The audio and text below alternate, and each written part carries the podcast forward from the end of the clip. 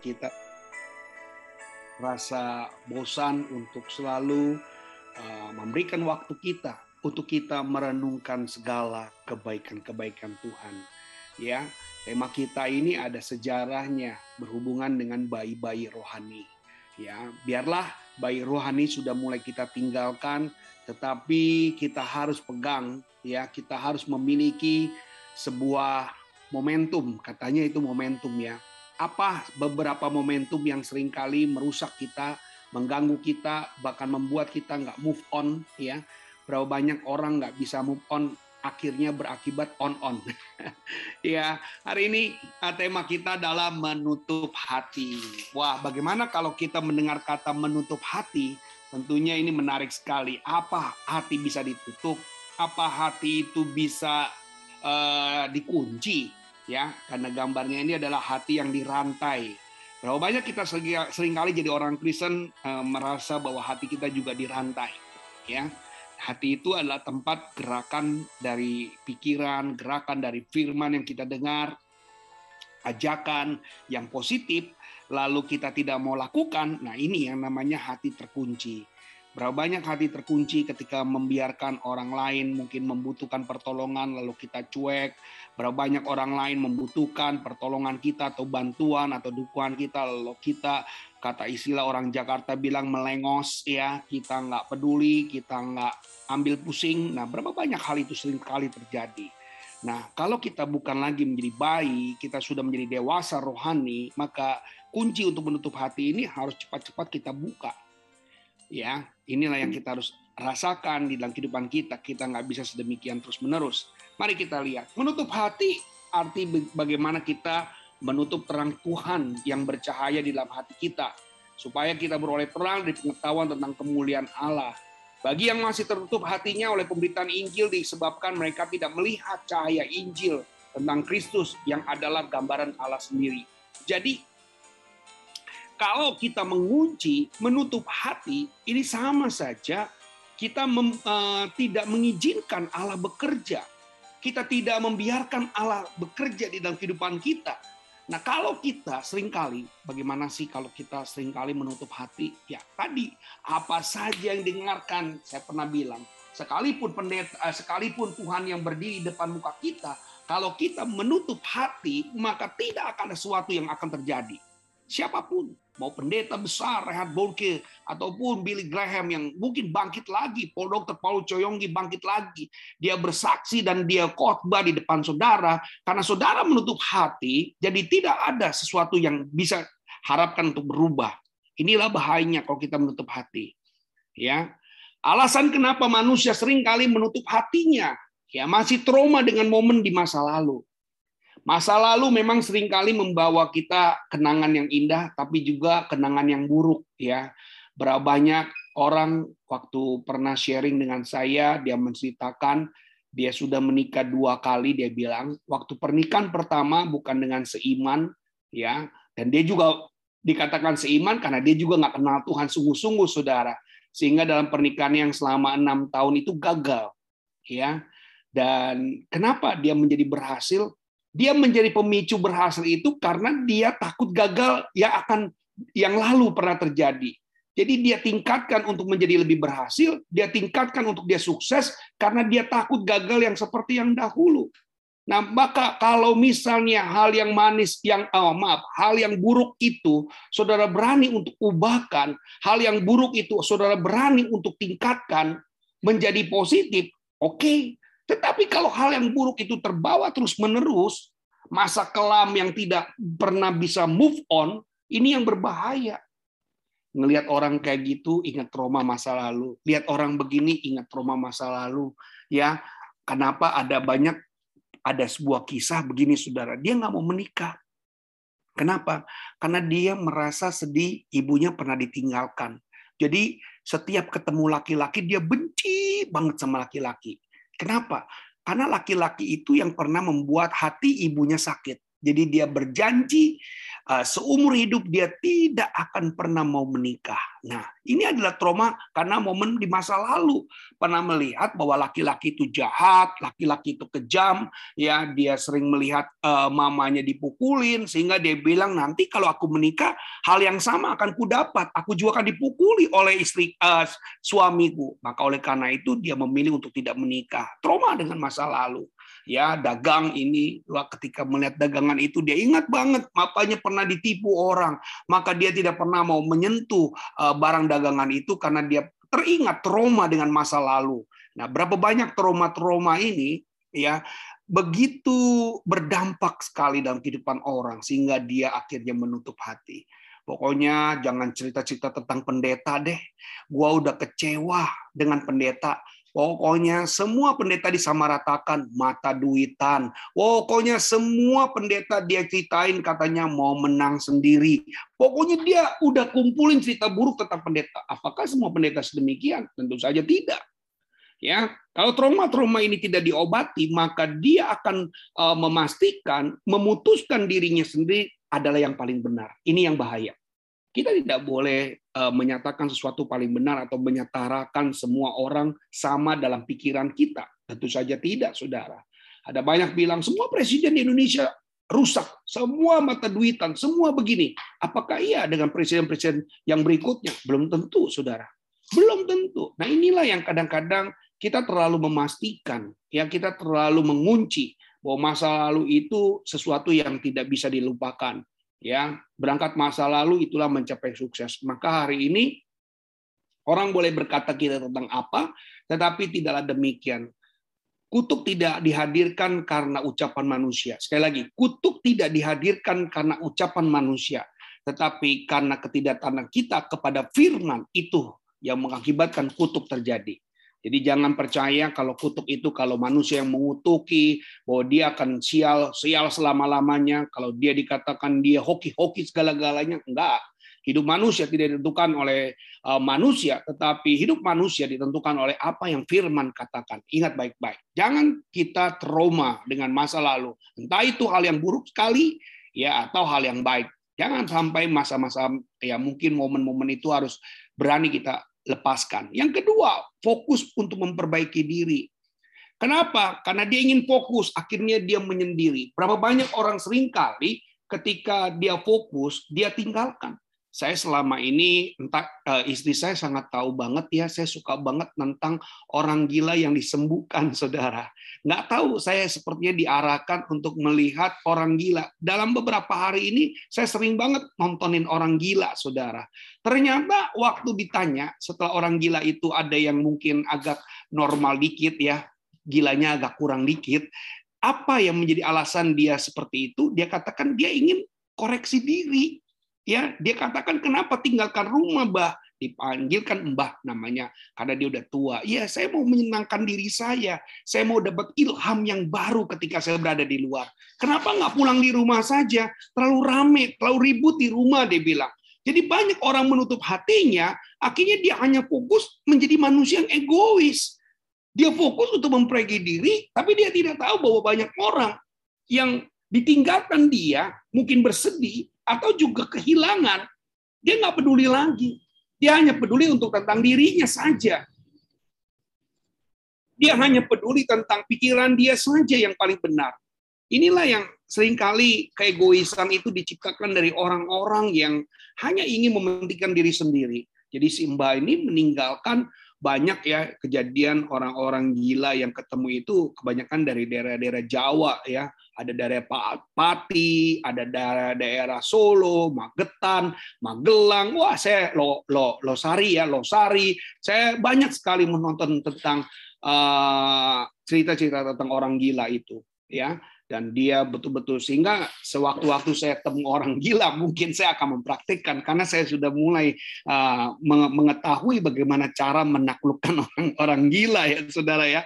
Jadi Ternyata orang gila mereka itu ingin memperbaiki diri. Nah, saudara-saudara, kita belum gila, jadi tolong sekali lagi, hanya untuk memperbaiki diri, janganlah pernah menutup hati kita. Ya, artinya boleh masalah terjadi, tapi jangan kita ditutup dengan masalah itu sehingga kita tidak peduli dengan yang lainnya. Yang ketiga, butuh waktu untuk move on. Menutup hatinya karena move on. Berapa banyak? Ya tadi saya bilang, pengennya sih move on, tapi lama-kelamaan tidak dapat mengatasinya. Yang hadir adalah on. Nah ini yang kita nggak bisa terima. Berapa banyak orang sering kali menutup hatinya. Ya alasan ingin uh, apa sih saya cari pencerahan dulu deh. Ditanya, kenapa Pak Suwardi nggak mau pelayanan dulu? Ya, saya mau mau minta ilham Tuhan dulu deh. Saya minta waktu. Saya boleh katakan, waktu kita bukan untuk meninggalkan Tuhan. Untuk move on itu bukan untuk meninggalkan Tuhan. Justru berapa banyak orang sering kali ingin menenangkan diri, dia berhenti dari pelayanan. Dia ingin menenangkan diri, dia tidak lagi melayani. Salah. Salah. Lihat Raja Daud ketika dia berhenti berperang, yang ada adalah hadirnya dosa demi dosa. Bait satu, uh, set satu, set dua, set tiga itu beruntun terbuka. Yang akibatnya merugikan seumur hidup dia. Inilah yang saya boleh katakan bahwa jangan minta batu waktu move on, tapi kita tutup hati kita. Ya, justru kita harus bersahabat. Ya, lihat ada teman-teman yang perlu kita menjadi sahabat untuk memberikan kita kemampuan dan kekuatan. Yang keempat, menikmati keadaan yang sekarang. Orang menutup hatinya karena ya udahlah, gini gue nggak ke gereja, gue juga diberkati. Saudara sering kali menemukan orang-orang yang model sedemikian ya. Ah, saya saya sudah diberkati Tuhan kok. Walau saya nggak ke gereja, saya juga nggak nggak berbuat jahat, saya juga berbuat baik. Nah inilah dia enjoy dengan apa yang dia sudah nikmati. Dia merasa tidak butuh Tuhan, dia merasa nggak perlu lagi Tuhan, dan tanpa Tuhan juga fine-fine aja. Oke, okay. babak satu engkau bisa lewati. ya Perjalanan pertama hidup engkau bisa lewati. Apakah itu menjamin? Nah ini pertanyaannya. Jamin nggak? Ke yang akan datang. Ini pertanyaannya. Nah yang kelima, menyiapkan hati untuk cinta yang lebih baik. Orang menutup hati ya berapa banyak orang sering kali putus cinta ya kemudian dia nggak bisa lagi mencintai yang lain dengan alasan dia ingin cinta yang lebih sejati lebih yang baik. Sebenarnya ya ini dimulai dari kesetiaan sebenarnya kunci dari hati kita. Bagaimana kita bisa menerima seseorang siapa pun yang kita cintai maka dikatakan gini ya mencintai orang yang dicintai itu gampang tapi mencintai orang yang mencintai itu yang sulit ya jadi kita kadang-kadang mencintai orang yang kita cintai ya emang gua suka gitu. Tapi kalau mencintai orang yang mencintai ini yang yang ribet begitu. Karena apa? Kita nggak bisa face, kita nggak bisa feedback. Artinya kita nggak bisa kembalikan itu menjadi salah buat kita ya kadang-kadang orang tidak lagi mau menikah lagi. Kenapa nggak menikah eh, kenapa dia nggak mau pacaran lagi? Dia berapa kali? Mungkin pacarannya lima kali putusnya sepuluh kali. Jadi dia penuh dengan kekecewaan. Sehingga dia bilang udah lah usah pacaran. Akhirnya umur bertambah umur bertambah. Akhirnya ya tadi mereka tidak menikah karena sudah tidak menemukan cinta yang lebih baik. Ya ini yang alasan-alasan yang sering kali kita temukan. Kenapa orang sering kali menutup hati? Nah apa yang akibatnya Ayo, apakah ada akibat kalau kita tutup hati? Ya jelas dong. Siapa yang menutup? Coba saluran ditutup. Apa jadinya? Airnya bau, ya kotor, ya jijik, ya banyak nyamuk. Coba saudara coba-coba eh, saluran air saudara yang ada di rumah saudara sudah tutup. Apa yang terjadi? Tapi saya tidak sarankan Pak Charles ya. Karena di depannya kali bagaimana ditutup karena kegedean ya. Coba kalau kali itu tidak mengalir airnya, tertutup airnya. Ya, bayangkan bau hitam, kotor, eh, pokoknya banyak binatang. Ya, itu yang yang ada penyakit. Itulah yang terjadi. Dan itu pun akan dialami apabila hati kita tertutup, saudara. Hati kita nggak boleh tertutup, nggak boleh. Open heart, buka hati. Untuk apa? Untuk Allah bekerja. Ya, yang pertama lihat kalau orangnya tetap menutup hatinya, akibatnya senang lihat orang susah, susah lihat orang senang. Ya, jadi itu dia. Kalau orang yang suka tutup hati, senang melihat orang susah, susah lihat orang senang. Yang kejadiannya seperti itu.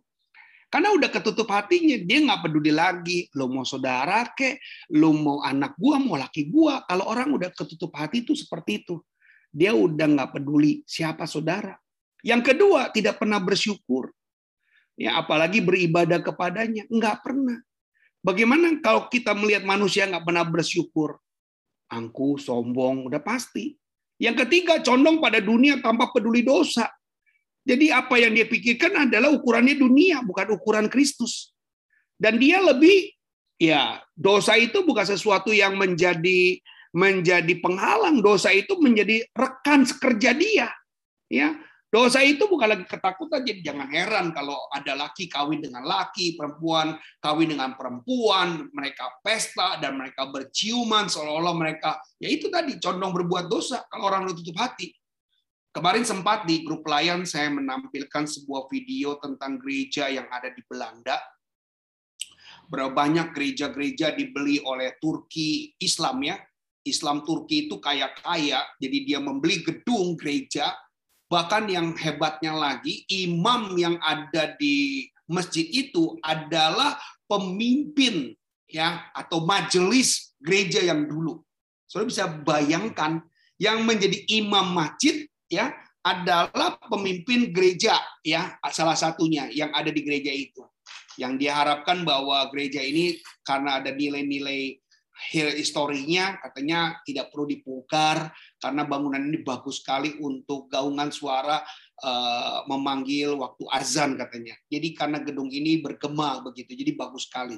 Ada yang sering kali terjadi sedemikian, saudara. Yang keempat tidak ada rasa takut akan peringatan nyata. Jadi mau ada gempa bumi, dia nggak akan peduli. Kalau kita ada gempa bumi, berdoa kepada Tuhan, berpuasa supaya kita diselamatkan. Kemarin ada COVID, kita juga berpuasa, berdoa, ya berkali-kali supaya COVID ini berangkat. Tapi kalau orang udah tutup hati, dia cuma bilang gini, mati ya tinggal mati. Ya, urusan belakangan, pokoknya udahlah selesai hidup ini. Jadi dia udah nggak ada rasa takut, saudara. Kalau orang bilang gini, lu jangan begitu entah mati. Eh, terserah mau mati sekarang aja, gue nggak ada masalah. Nah ini Orang yang udah nggak takut dengan kematian, saudara, sering kali ngomong mati kayak gitu. Berapa banyak orang yang udah tutup hati ketika dia lagi berbuat salah, dia lagi beradu dengan masalah, mulutnya sering kali bicara, ya udah mati tinggal mati dikubur begitu. Ini ini, orang-orang yang ciri-ciri yang se seperti ini, padahal dia tahu bahwa waktu mati apakah mati mau sia-sia? Sayang banget saudara ke gereja selama ini kalau akhirnya saudara mati sia-sia, akhirnya juga saudara berkata bahwa mati tinggallah mati ya udah kuburin aja kalau nggak dikuburin buang aja itu orang yang sudah ketutupan hati ya. Maka dia bicaranya suka ngasal gitu kalau orang bilang ngasal. Nah yang kelima sangat benci dengan nasihat baik. Orang kalau nasihatin kayak apa pun nggak pernah masuk mental. Pokoknya dia adalah maha-maha ya. Maha-maha itu artinya nggak bisa sama sekali terbuka hatinya. Kerasnya bukan main ya. Bagaimana mungkin orang yang sudah sedemikian ini orang ketutup hatinya, ya pokoknya dia tidak pernah suka berdamai, dia nggak suka untuk kebaikan, ya maka nasihat baik pun dianggap seperti penghalang untuk dia tidak berbuat jahat. Padahal adalah hal untuk menghentikan perbuatan jahat. Nasihat itu menghentikan perbuatan jahat. Tapi ketika dinasihati, orang yang tertutup hati, dia malah benci. Dia akan bilang gini, lu nggak usah ngurusin gua, urus urusan lu, gua urusan urusan gua. Nah ini orang yang mulai yang disebut orang yang udah ketutup hati. Nasihat itu seperti udah sampah. Sudah bisa bayangkan kalau nasihat itu udah jadi sampah, orang ini kayaknya udah hebat sendirian, saudara. Dia nggak tahu akibatnya. Yang keenam sibuk mengumpat, sibuk memfitnah, sibuk berburuk sangka, sibuk curiga, dikit-dikit curiga, dikit-dikit berburuk sangka, dikit-dikit fitnah orang, dikit-dikit mengumpat. Hal-hal yang seperti ini, ini kan bagian bayi rohani banget. Ternyata orang yang ketutup hati itu kecenderungannya adalah sering mengumpat. Gagal dikit sial, gagal dikit brengsek ya. Pokoknya nggak ada ucapan syukur. Yang ada adalah caci maki. Fitnah, Ya, kalau udah fitnah orang itu, waduh, dia nggak pernah lihat, nggak pernah tahu, tapi kalau udah memfitnah, uh, kuat banget dia dengan apa yang dia rasakan. Ya, berburuk sangka, selalu curiga.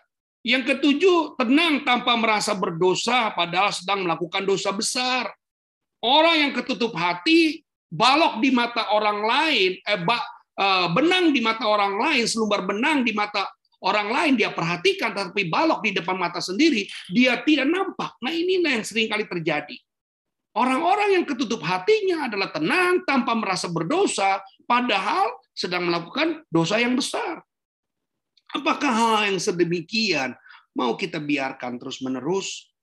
Sayang sekali kalau saudara saat ini ada di dalam gereja Tuhan, saudara ada di dalam rumah Tuhan, saudara ada di dalam persekutuan bersama dengan Tuhan, tetapi model-model yang sedemikian dibiarkan dan terus-menerus ada dalam kehidupan saudara. Mana tinggalkan, ya. Ada istilah close the door, artinya tutup semua pintu-pintu yang model seperti ini. Close the door, ya, supaya saudara tahu bahwa saudara adalah milik Kristus. Apa artinya perjamuan kudus? Apa artinya saudara berdoa? Apa artinya saudara baca Alkitab? Apa artinya saudara hadir dalam ibadah? Kalau kegiatan-kegiatan ini masih ada dalam diri saudara.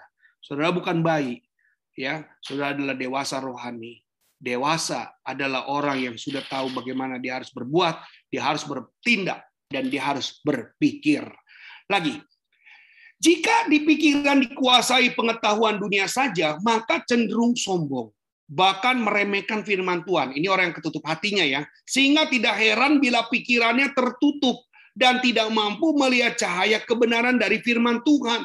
Paulus mengkritik masyarakat di Korintus yang mengandalkan pikiran dan pengetahuan dunia bahkan menutup pikiran mereka terhadap Injil. Sedangkan orang Farisi dan ahli Taurat menutup hatinya karena telah dikuasai perasaan iri hati kepada Yesus. Walaupun pikiran mereka dipenuhi dengan pengetahuan kitab Taurat dan hukum Taurat, memang harus ada sinergi antara hati dan pikiran supaya apa? Ya, supaya kita menyatu di dalamnya. Ini yang Tuhan mau. Ya, inilah orang-orang Kristen yang tahu dan yang percaya kepada Kristus harus ada sinergi antara hati dan pikiran supaya menyatu dan menjadi sifat dan karakter seperti Kristus. Itu dia.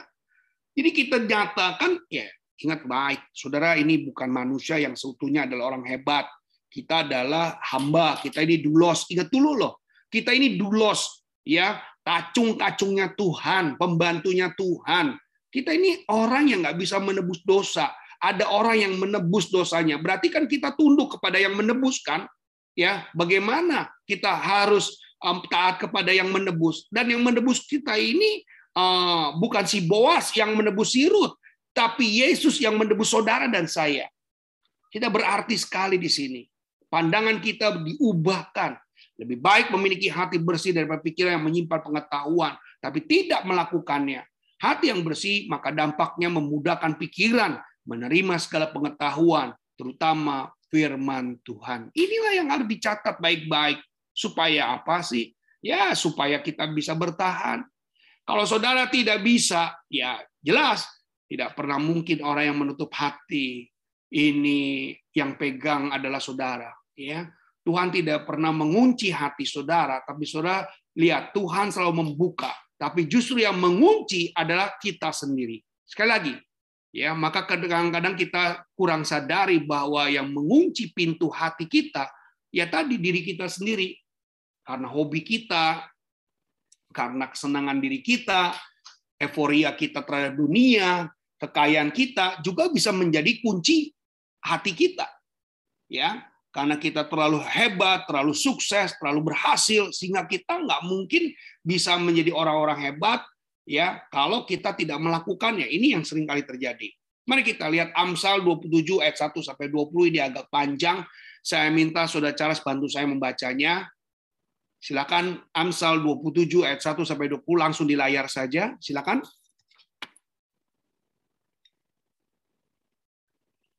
Ya. Amsal 27 ayat 1 sampai 20.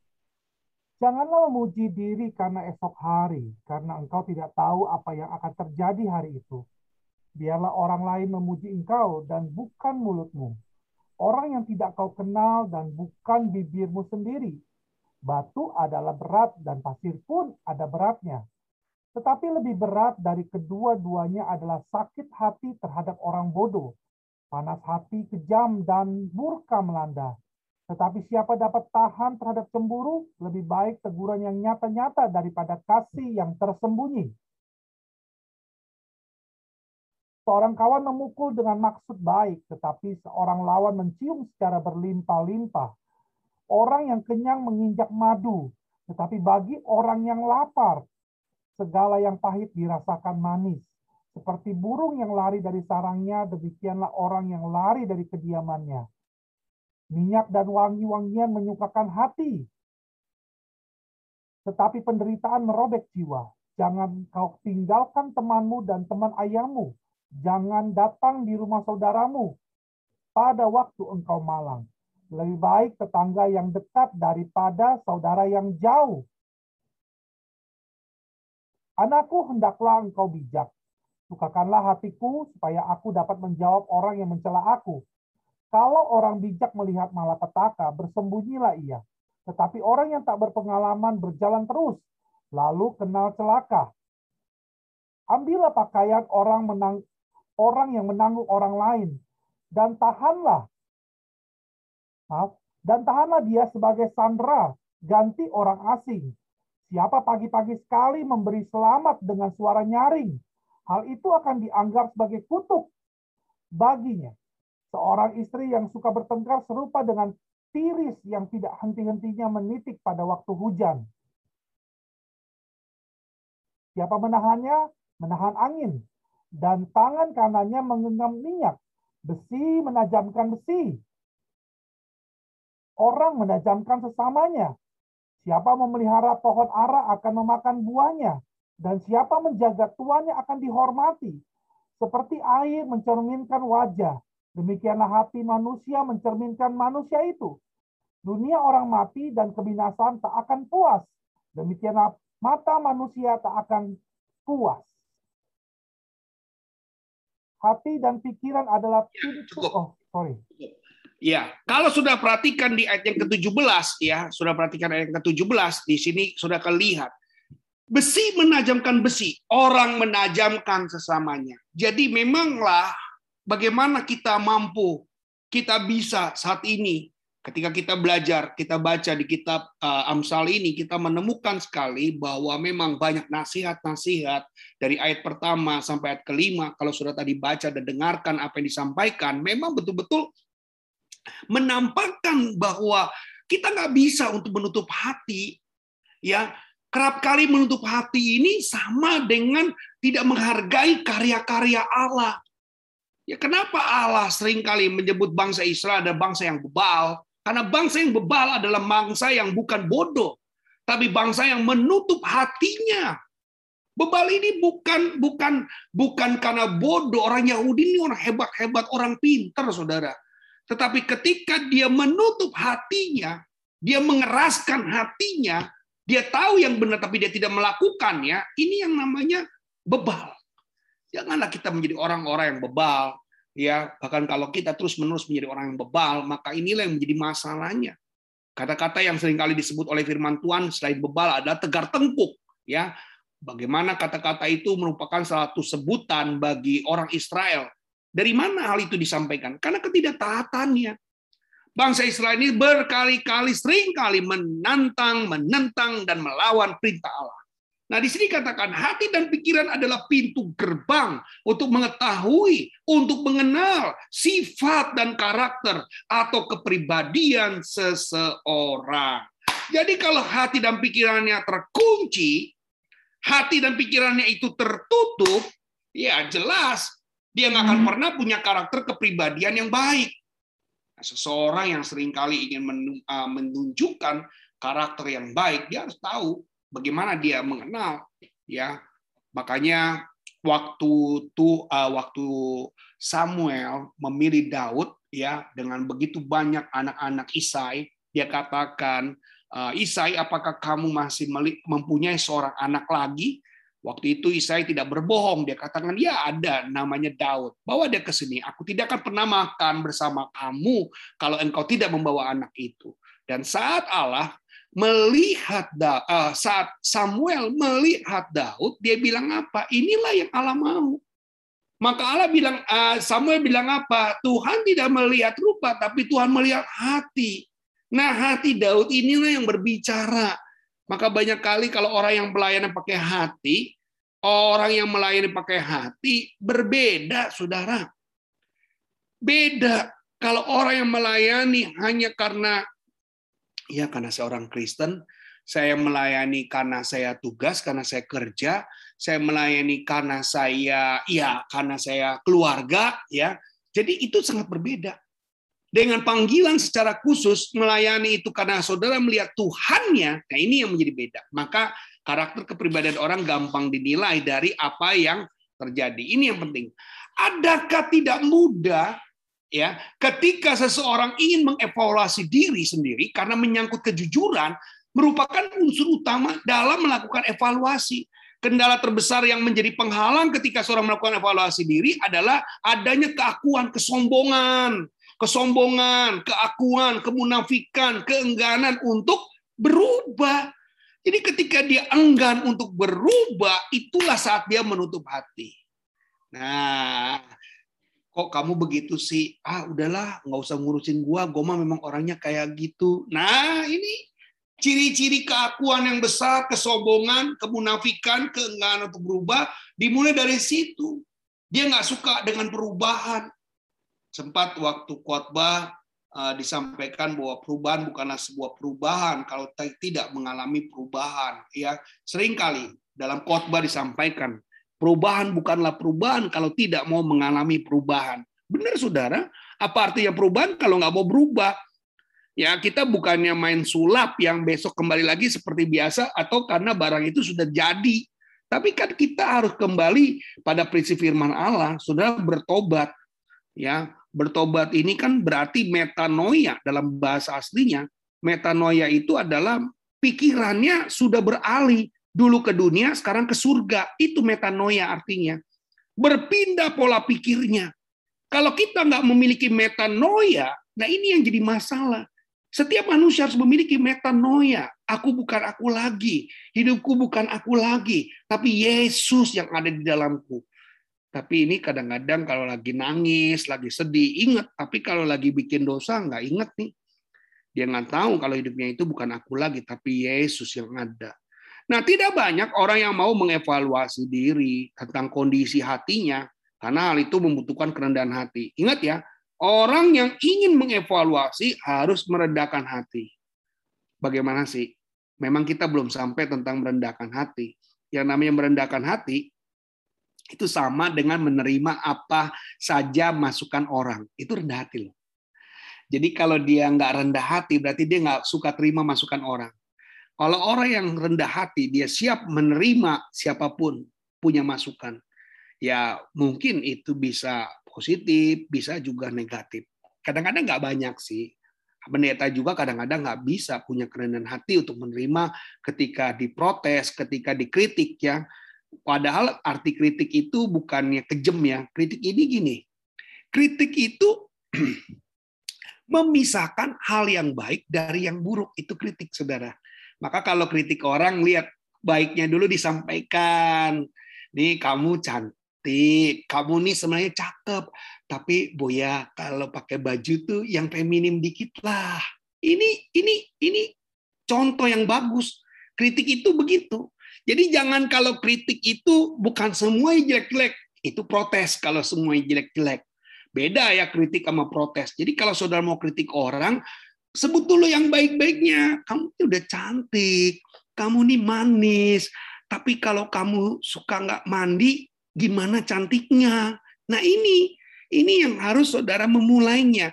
Berapa banyak orang sering kali nggak mau memberikan pujian, tapi yang ada cuma celaan-celaan-celaan. Dia bilang ini bukan kritik, ini emang lu benci sama gua. Nah akhirnya kalau jadi berantem. Kalau orang kritik itu puji dulu. Aduh bapak ini luar biasa sebenarnya. Saya salut sama bapak. Cuma satu pak. Kenapa pak ini satu di masalah? Oh dia akan terbuka saudara. Kenapa? Itulah gaya orang timur ya memang harus dimulai dengan seperti itu. Tapi kalau saudara mau kritik orang yang jelek-jelek dulu, baru yang bagus, sudah udah dibenci. Sono sono sono pergi pergi pergi. Lu ngomong tentang gua nggak ada yang baik-baik ya. Betul. Itu dialami Saudara. Bagaimana uh, Nabi Mika itu selain kali diusir ya dan benci banget itu si uh, Isabel ya. Isabel itu benci banget dengan uh, omongan dari Nabi Mika sehingga Nabi Mika itu dipenjara Saudara. Kenapa? Selalu menyampaikan hal-hal yang buruk terus bukan hal-hal yang baik. Tapi inilah yang saya boleh katakan kerendahan hati adalah menerima segala sesuatu masukan orang lain. Ya, ketika sudah menerima masukan orang lain dan sudah membuka hati, ya kamu berbuat seperti itu, ingatlah memang bukan kamu sih nggak enak, tapi ingat kamu telah menyelamatkan dia loh. Ini yang menjadi keuntungan kita. Seringkali kita berpura-pura dan berusaha menutup hati kita dengan berbagai upaya agar orang lain tidak tahu sebenarnya. Pak, dia kan begini. Ya sudahlah, saya tahu kok dia lakukan.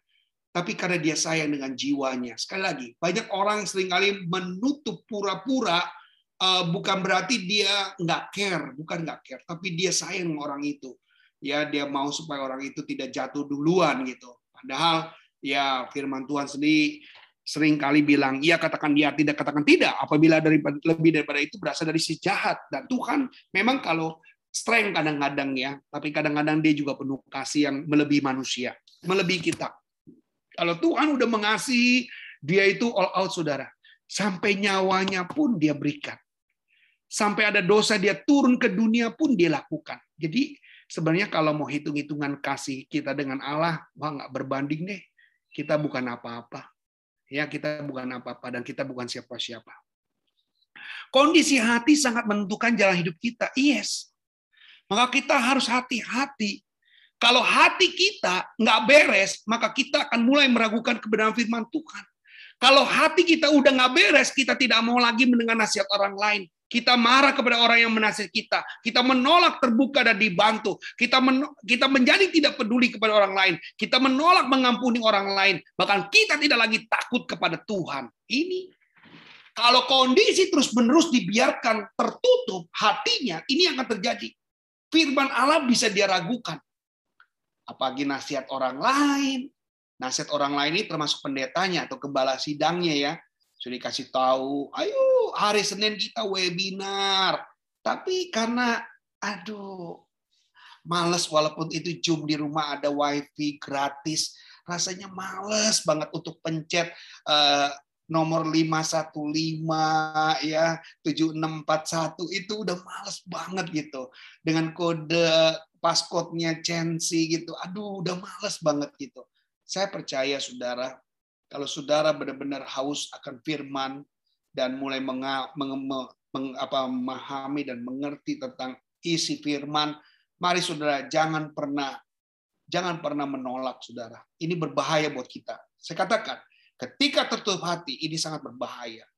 Kita nggak bisa terbuka, kita akan nggak mau juga dibantu, kita tidak peduli dengan orang lain, yang apatis dengan orang lain, cuek, yang menolak mengampuni, dan tidak lagi takut kepada Tuhan. Ini yang paling berbahaya. Saya taruh di nomor tujuh, artinya dia tidak takut lagi kepada Tuhan.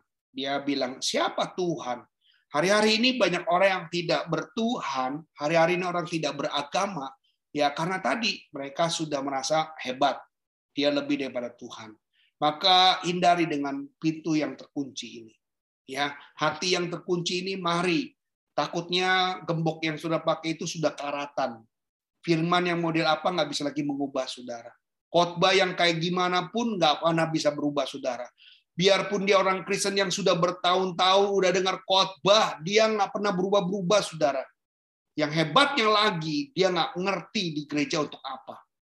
Padahal kita hadir di gereja adalah untuk mengubah dan berubah, saudara. Maka kalau orang udah jadi ngaku Kristen tapi tidak pernah berubah, kehidupan jeleknya masih tetap ada, sama suami tetap masih galak, sama istri juga main pukul, sama anak main pukul, ya omongannya juga kasar, ya sayang sekali. Saudara sama saja membuang-buang keselamatan yang saudara sudah dapatkan susah-susah. Itu dia, membuang keselamatan dengan sia-sia yang sudah dapati dengan susah-susah. Nah ini kecenderungan manusia demikian melakukannya tanpa ia peduli. Saya percaya saudara, sebagai orang yang beriman, sebagai orang yang mengasihi Tuhan, tidak akan pernah mau melakukan hal seperti itu. Gunanya kita hari di ikut webinar adalah kita dididik, kita diajar untuk kita bisa uh, dikoreksi, saudara.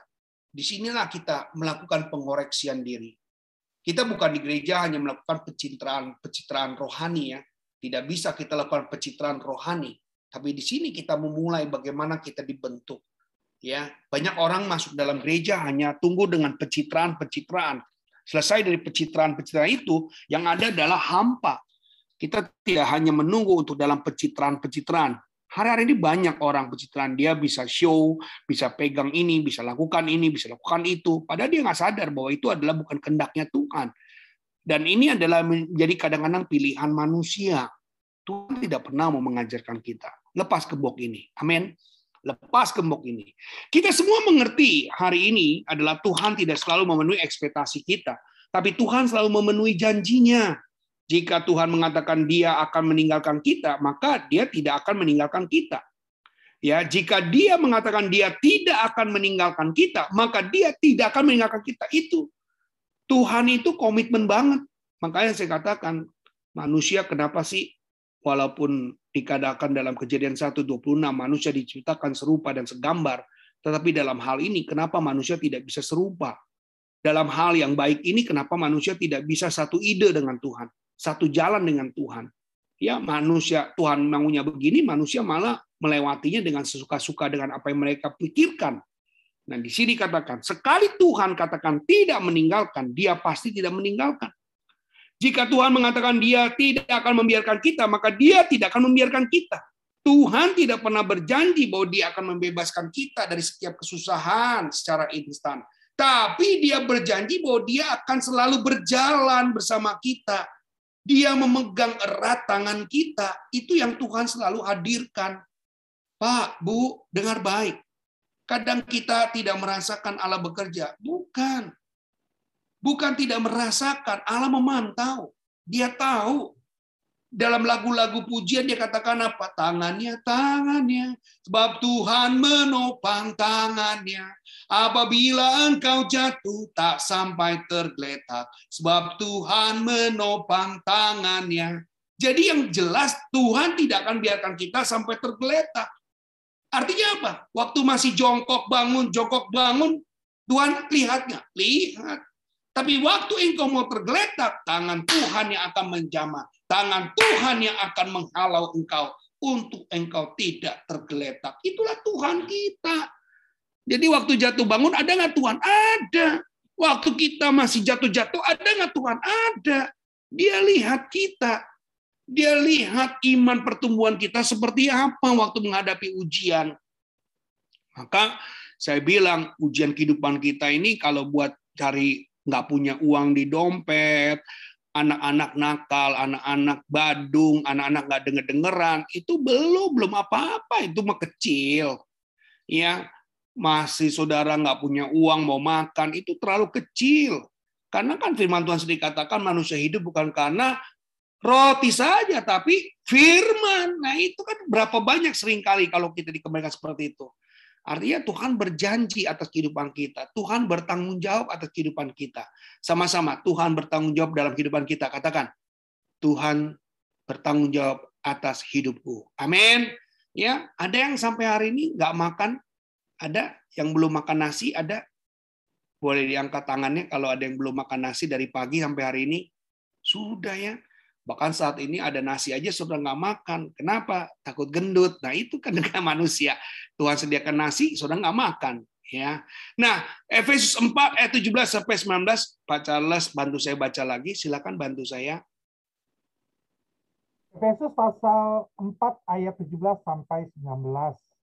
Sebab itu kukatakan dan kutegaskan ini kepadamu di dalam Tuhan Jangan hidup lagi sama seperti orang-orang yang tidak mengenal Allah dengan pikirannya yang sia-sia dan pengertiannya yang gelap, jauh dari hidup persekutuan dengan Allah. Karena kebodohan yang ada di dalam mereka dan karena kedegilan hati mereka, rasa mereka telah tumpul, sehingga mereka menyerahkan diri kepada hawa nafsu dan mengerjakan dengan serakah segala macam kecemaran Wah, ayat ini benar-benar mantep banget ya. Mungkin saudara selama ini baca Alkitab, nemu ayat ini kayak jarang-jarang banget ya. Tapi hari ini kita sepertinya Allah sedang berbicara banget buat saudara dan saya. Benar saudara. Itulah Allah kita. Dia selalu menemukan apa yang kita cari. Amin. Dia selalu menemukan apa yang kita butuhkan. Dia selalu menemukan hari ini ketakutan, kebimbangan di halau Tuhan. Tuhan bersama dengan saudara kok. Maka di saat-saat kita sedang ingin setia, ada yang mengganggu, pasti bukan datang dari Tuhan, pasti iblis. Ya, Berapa banyak hati pikiran kita dikacau balokan oleh iblis? Banyak. Karena iblis kan perlu pengikut. Nah, pengikut-pengikut inilah yang diajak oleh mereka untuk meninggalkan Tuhan, diajak iblis untuk meninggalkan Allah. Ini dia.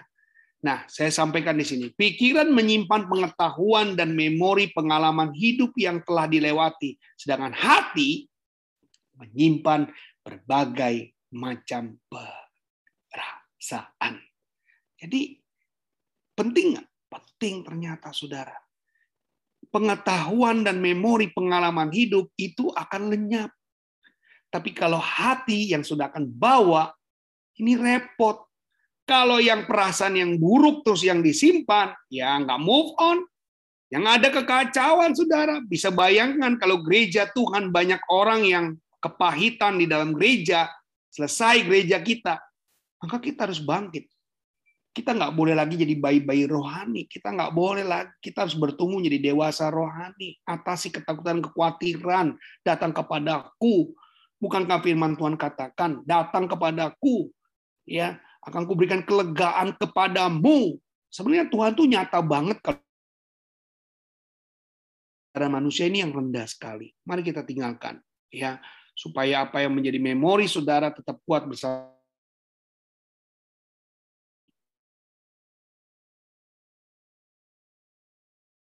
supaya kita menjadi bijaksana dalam berpikir, berbicara, dan bertindak. Kemudian benahi hati kita dari kotoran dunia dan kendalikan perasaan agar hati kita bersih selaras dengan pikiran kita yang bijaksana. Kenapa bisa mengunci? Tadi nggak bersih, kotor, mikirinnya yang enggak-enggak, mikirin yang jelek-jelek, terintimidasilah, terinilah, terprovokasilah, dengerin orang ngomong lah, akhirnya ngumpulin tuh ya iya juga ya, benar juga ya. Akhirnya apa? Hatinya mulai terkunci. Perasaannya jadi mati. Nah, inilah yang merusak banyak orang sering kali nggak bertumbuh di dalam rumah Tuhan. Karena hal seperti ini masih dibiarkan. Alkitab kita penuh dengan kisah orang-orang yang ragu. Alkitab kita penuh dengan orang-orang yang penuh dengan tekanan, pasti ya bahkan setelah mereka berkali-kali melihat kemuliaan Tuhan Abraham sendiri ragu akan janji Tuhan dia akan memiliki seorang anak di usia 99 tahun. Pada waktu usia 100 tahun, anak itu lahir. Bangsa Israel ragu akan masuk tanah perjanjian Tuhan yang telah dijanjikan.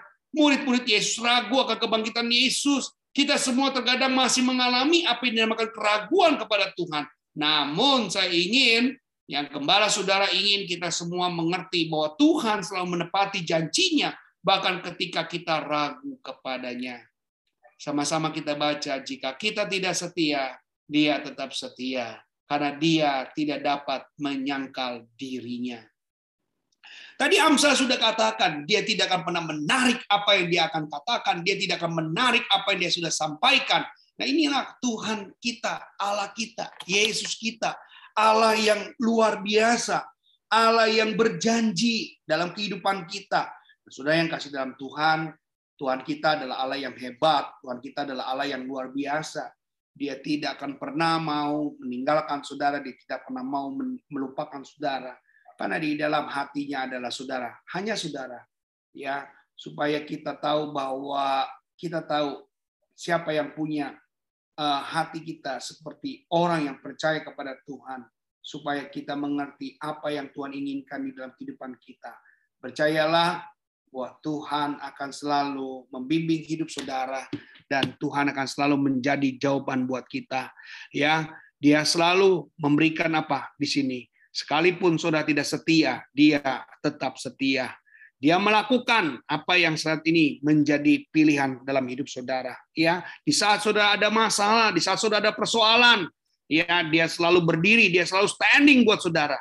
Itulah Allah kita di mana pun Ya, apakah hari ini hati saudara masih tertutup? Apakah hati saudara masih terkunci? Tentu saja tidak. Ya, saudara sudah berubah. Saudara sudah mengalami sebuah perubahan. Itulah indahnya dalam sebuah perubahan. Miliki kasih Tuhan terus supaya saudara tetap menjadi orang-orang yang percaya dan berharap kepada Dia. Hanya Tuhan ya satu-satunya juru selamat dalam kehidupan kita. Anak aben saudara, puji Tuhan. Bapak Ibu yang kasih dalam Tuhan, ada kira-kira pertanyaan? Bentar, di chat ini ada. Oke. Apakah Roh Kudus bisa bekerja di dalam oh, ada pertanyaan pertama saya tunggu ya. Oke, saya buka dulu yang pertama. Apakah orang yang menutup hati itu termasuk orang bebal? Ya, tadi saya sudah katakan ya, bebal. Ya, artinya mereka sudah mengeraskan hati. Jadi nggak bisa lagi mau ngomong apa pun percuma. Kalau orang bebal, siapa pun, termasuk Allah berdiri depan saudara sendiri atau Musa berdiri depan saudara, dia tidak akan pernah mau berubah. Apakah Roh Kudus bisa bekerja di dalam hati yang menutup hatinya? Ya nggak mungkin lah. Orang yang hati tertutup ini udah makanya caranya apa? Buka hati. Makanya sering kali kan kalau kita doa buka hatimu, buka hatimu. Ya, Tadi kan kita udah tahu kalau menutup hati itu apa saja, rinciannya udah banyak banget ya. Ya, udah mulai meninggalkan Tuhan, tidak suka ini. Yang ketiga, masalah menutup hati hanya orang tersebut yang tahu jika kita lihat orang lain bahwa orang itu menutup hati. Iya betul, hanya dia yang tahu. Menutup hati itu hanya orang itu yang tahu. Kita kadang-kadang nggak tahu, kita pikir dia nggak punya masalah. Biasanya pada waktu kita sedang ada konseling, ya, ada healing movement, ya itu baru ketahuan kalau dia selama ini menutup hati. Dia cuma uh, show, dia cuma apa sih uh, no action, uh, no action talk only gitu. Dia cuma ngomong aja, dia kelihatannya seperti dalam gereja, padahal dia nggak ada hatinya dalam gereja. Banyak orang-orang kayak gitu, makanya uh, sudah berhati-hati juga. Bagaimana caranya orang yang sudah terlalu lama menutup hatinya bisa pulih? Ya pasti bisa. Datang kepada Tuhan, Kuncinya cuma datang kepada Tuhan, hatimu pulih. Karena Tuhan cuma Tuhan yang bisa menyentuh hati yang tertutup itu. Bukan manusia, kan tadi sudah kita baca ya, kita sudah dengarkan. Bukan manusia yang melakukan, kita sendiri kok. Makanya kalau orang yang menutup hati itu kelihatannya ke gereja, tapi nggak pernah berubah-berubah. Orangnya kayak gitu terus begitu. Kalau ada yang ngomongin, selalu adanya kepahitan, kepahitan. Ada yang ngomongin, selalu adanya yang jelek-jelekin. Kalau orang lagi bisik-bisik, eh lu ngomongin gua ya. itu orang yang udah udah ketutup hati itu kayak gitu. Perasaan curiganya itu tinggi banget. Ya curiga gitu sama orang. Ya selalu uh, menuding-nuding orang. Nah modelnya seperti itu. Berikutnya sebetulnya orang yang menutup hati itu sadar nggak bahwa dia sedang menutup hati? Ya udah, memang sadar. Memang dia udah kemauannya adalah menutup hati. Biar bagaimanapun dia tahu kalau dia sedang menutup hati. Saat dia sudah tidak sesuai dengan apa yang terjadi dalam kehidupan yang normal, ya dia nggak mengalami hidup yang normal. Ini saya boleh mundur ya, nih, ya. Dia tidak lagi dengan nasihat orang, marah pada yang menasihati, menolak terbuka dibantu, tidak peduli pada orang lain, menolak mengampuni, tidak lagi takut kepada Tuhan. Ini udah ciri dari orang yang menutup hati, saudara. Ya senang melihat orang susah, susah lihat orang senang, tidak pernah bersyukur, condong pada dunia, tidak ada rasa takut, benci dengan nasihat baik, suka mengumpat, fitnah, berburuk sangka, curiga, tenang waktu berbuat dosa. Nah, inilah adalah bagian-bagian dari orang yang menutup hati, gampang keciri kok. Orang yang menutup hati itu keciri. Ya, kalau firman Tuhan kita duduk di sebelahnya deh, pasti dia ngomong-ngomong. Tuh pendetanya ngomong doang tuh, padahal dia nggak kayak gitu tuh. Nah itu tuh itu ciri orang yang kalau lagi khotbah dia suka komentator kayak pemain bola gitu. Jadi pendetanya khotbah dia suka komen. Pendetanya khotbah di mobil dia ceritain itu pendetanya. Ya, ini yang kadang-kadang orang yang sudah mulai ketutup hati, dia sebenarnya apa? Gak suka diprotes, dia nggak suka dikritik. Maka dia akan berbalik kepada pendetanya, jadi sasaran. Ya, pendetanya ngomong aja, emang dia benar. Nah gitu tuh, itu orang yang ketutup hati. Nah kalau saudara sudah mulai model-model yang seperti itu, ya bertobatlah cuma kuncinya itu doang cuma Tuhan yang bisa mengubah maka sekali lagi kalau banyak anak-anak di di mobil lagi sama-sama kalau kita memang nggak puas dengan cerita atau khotbah atau pendeta jangan suka ngomong depan anak-anak kita nanti anak-anak kita akan menilai ini papa kalau lagi pendeta habis pulang gereja kok ngomel-ngomel ya dia kayak orang nggak senang ditegor kayak nggak senang padahal apa gereja itu kan bengkel bengkel itu udah masuk mobil udah mobil kita rusak, dibetulin, bayar lagi. Nah itu kan bengkel. Gereja itu membereskan yang nggak benar jadi benar. Kalau yang nggak benar itu marah-marah kan mobilnya jadi benar nggak? Nggak benar. Dia harus menyerahkan dirinya untuk dibenerin. Siapa yang benerin? Ya gereja. Pendeta itu kan nggak tahu kalau sudah punya konflik. Pendeta itu nggak tahu secara mendalam sudah punya masalah. Tapi kalau dia sudah menutup hati, malah berbalik kepada pendetanya, ya pendetanya kadang-kadang saya kadang-kadang juga kalau waktu khotbah kita ikutin suara Tuhan. Nggak mungkin kata-kata saya terkonsep udah saya siapkan untuk saya ngomong di depan. Nggak bisa. Maka saya perlu tuntunan roh kudus. Tuhan mau ngomong apa nih? Ngomong aja Tuhan, silakan. Nah, seperti itu.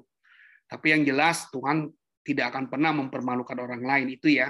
Dia tidak suka menemplak, dia tidak suka uh, khotbah nggak bisa bawa pribadi-pribadi orang. Ya, itu bukan karena Roh Kudus sudah bilang dia lemah lembut. Ya, dia tidak akan pernah mempermalukan orang lain. Saya saya nggak suka sama cara saya ngomongin, nih saya ketemu nih ada pendeta nih, ya tiap hari khotbah. Padahal saya udah tahu orang-orang udah tahu nih arahnya kepada Charles nih, nah, arahnya pada Charles. Eh benar aja, saya sebut dia di gereja, saya permalukan dia dibawa dalam khotbah. Wah itu udah nggak beres deh itu pendeta. Mesti baptis dua kali deh. ya, jadi kita nggak bisa karena Tuhan sendiri tidak suka mempermalukan orang lain. Ya dosa memang dosa, tapi tegurlah di empat mata. Itu aja, gampang kok. Bukan ceritain ke banyak orang. Kalau nggak suka ngomong aja. Empat mata atau telepon hari ini WA video call kan bisa. Ya nggak usah saudara ingin cari kesalahan orang lain, telepon itu pendeta sambil direkam, uh, sambil dikasih speaker, kemudian direkam lagi. Ya, itu mah udah lagu lama. Sering banyak orang sering kali mau membenarkan diri sendiri, dia jebak orang lain. Ini termasuk orang yang tutup hati. Model seperti ini, nggak suka dikritik. Kalau dikritik aja, habis dia akan kritik kamu lagi. Dia cari kesalahan lagi kamu lagi yang lebih hebat. Emang lu udah bener? Lu aja begini? Nah, seringnya kita dengar orang kayak gitu ya. Dinasihatin malah ngomel. Dinasihatin malah marah. Ya bilang kiri kanan gue kenal banget tuh orang. Ya haleluya haleluya puji Tuhan. Bagaimana Bapak Ibu? Ada yang masih bertanya? Wah seneng banget saya ditanya kayak gini ya banyak banget. Oh masih ada lagi? Satu lagi oke nggak apa-apa deh kita bereskan hari ini. Mumpung masih ada waktu Apakah sifat ini menutup hati seberapa besar mempengaruhi pelayanan? Oh, pastilah kalau orang yang udah tutup hati, mengeras hati, ya pelayanan. Yang pentingnya gini, kalau dalam pria sejati, saya ingat banget, kalau orang mau nunggu berubah, jangan tunggu orang lain berubah, kita yang berubah, gitu aja deh. Kalau kita tungguin orang berubah, mah kita capcay, bener. Kalau kita pelayanan ngeliat dia orang untuk berubah dulu, susah. Biar kita yang berubah untuk bisa bagaimana doa kita mendoakan dia, itu aja tugasnya. Kalau kita tunggu orang itu berubah, sulit, bener. Ah, kemarin waktu kita bicara tentang KKA ya tentang disiplin rohani, wah itu memang sesuatu yang perang banget buat kehidupan kita. Ya, karena di gereja ini bukan di kantor. Kalau kita disiplin, waduh, yang di kantor aja diskorsing ataupun dipotong gaji aja udah ngoceh-ngoceh ke mana-mana, apalagi gereja. ya, itulah yang terjadi. Ya, makanya kita serba serba apa? Serba bukan serba susah ya, serba untung kalau di gereja. Ya, untung, semua untung nggak boleh yang rugi ya. Itu dia sukacitanya kita. Jangan tunggu orang lain berubah, tapi kita yang berubah. Itu aja. Ya saya sangat ingat banget waktu pelajaran pria sejati. Ketika orang lain nggak berubah-berubah ya jangan kita tunggu orang itu berubah. Kita aja yang berubah bagaimana kita bisa menerima dia. Lama kelamaan orang itu dengan doa kita pasti berubah kok. Tuhan itu kan sang pengubah. Amin. Air aja dijadikan air anggur ya kan yang buta aja bisa melihat itulah Tuhan si pengubah yang dahsyat yang luar biasa amin puji Tuhan ada lagi yang mau bertanya buka mic aja nggak apa-apa saya nggak kunci. Satu ada kalau mau tanya lagi, cukup? Cukup. Puji Tuhan. Kalau cukup kasih jempolnya. Haleluya. Terima kasih puji Tuhan malam hari ini uh, luar biasa ya. Terus jangan pernah bosan untuk dengarkan firman Tuhan karena kita lewat firman Tuhan kita pasti pasti pasti diberkati Tuhan. Lewat kebenaran kita hari ini banyak hal yang kita nggak pernah tahu jadi tahu yang kita nggak ngerti jadi ngerti. Itulah God is good all the time, all the time God is good. Haleluya. Puji Tuhan buat saudara-saudara yang sudah mengikutinya dari awal hingga akhir. Kiranya ini direkam ya, mungkin besok pagi bisa kalau sudah mau dengar lagi bisa didengar lagi. Apa sih lebih mantep lagi ya? Podcast kita itu dibuatnya susah saudara ya. Makanya ngerekam podcast itu nggak gampang, susah. Tapi kalau saudara hari ini bisa dengarkan seneng banget ya kalau yang dibuat susah itu didengarkan rasanya senang banget. Kalau yang udah dibuatnya susah, yang dengar cuma lima orang, enam orang, sedih banget. ya, jadi podcast itu sangat memberkati loh, saudara. Ya, karena yang membuatnya juga susah. jadi kalau saudara menghargai hasil karya orang lain, Tuhan juga akan menghargai hasil karyamu. Itu saja Tuhan Yesus memberkati. Baiklah kita akan tutup. Kita punya uh, kita punya webinar kita malam hari ini. Nanti saya minta Bu Uni